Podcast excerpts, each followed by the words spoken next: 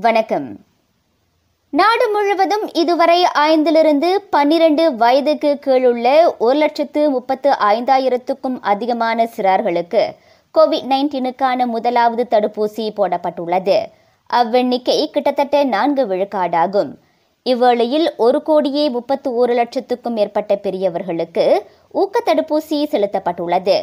பெரியவர்களில் தொன்னூற்றி ஏழு புள்ளி ஐந்து விழுக்காட்டினரும் பன்னிரண்டிலிருந்து பதினேழு வயதுடைய பதின்ம வயதினரில் எண்பத்து ஒன்பது புள்ளி எட்டு விழுக்காட்டினரும் இரு தடுப்பூசிகளை பெற்றுள்ளனர். ஃபைசர் அல்லது ஆஸ்ட்ராசெனேகா என ஏதாவதொரு கோவிட் நைன்டீன் ஊக்க தடுப்பூசியை போட்டுக்கொள்ளுமாறு பொதுமக்கள் ஊக்குவிக்கப்படுகின்றனர். அவை உயரிய பாதுகாப்பை வழங்குகின்றன. இல்லாமல் இருப்பதற்கு ஏதாவதோர் ஊக்க தடுப்பூசி பெறுவது நல்லது என சுகாதார அமைச்சர் கைரி ஜமாலுடின் வலியுறுத்தினார்.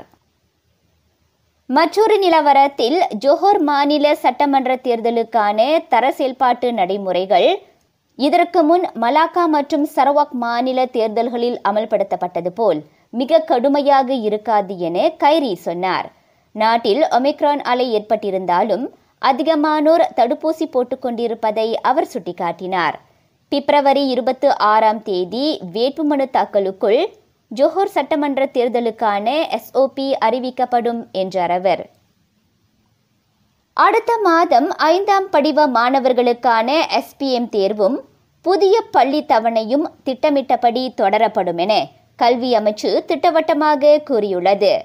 நாட்டில் கோவிட் நைன்டீன் சம்பவங்களின் எண்ணிக்கை தொடர்ந்து உயர்வு கண்டு வந்தாலும் நான்கு மற்றும் ஐந்தாம் நிலைகளைச் சேர்ந்த சம்பவங்களின் எண்ணிக்கை மிக குறைவாகவே இருப்பதை அது சுட்டிக்காட்டியது. எனினும் பள்ளிகளின் செயல்பாடுகள் சுமூகமாகவும் பாதுகாப்பாகவும் இருப்பதை உறுதி செய்ய சம்பந்தப்பட்ட அனைத்து தரப்பினரும் தர செயல்பாட்டு நடைமுறைகளை தொடர்ந்து பின்பற்றி வர வேண்டுமென அமைச்சு வலியுறுத்தியது. அடுத்த மாதம் நாட்டின் எல்லைகள் மீண்டும் திறக்கப்படுமேயானால் கண்காணிப்பு நடவடிக்கைகளை மேம்படுத்த தயாராக இருப்பதாக புகிட் அமான் தெரிவித்திருக்கின்றது. பொதுமக்களின் சுகாதாரம் மற்றும் பாதுகாப்பை தொடர்ந்து கண்காணிக்க காவல் வீரர்களும் அதிகாரிகளும் எந்நேரமும் விழிப்பு நிலையில் இருப்பதாக அது பிரித்த ஹரியானிடம் கூறியது. உள்நாட்டினருக்கு மேலும் அதிகமான வேலை வாய்ப்புகளை உருவாக்கி தர மனிதவள அமைச்சு உரிய நடவடிக்கைகளை எடுத்து வருகின்றது. அவ்வகையில் இவ்வாண்டு புதிதாக குறைந்தது ஆறு லட்சம் வேலை வாய்ப்புகளை ஏற்படுத்தி தர அது இலக்கு வைத்துள்ளது.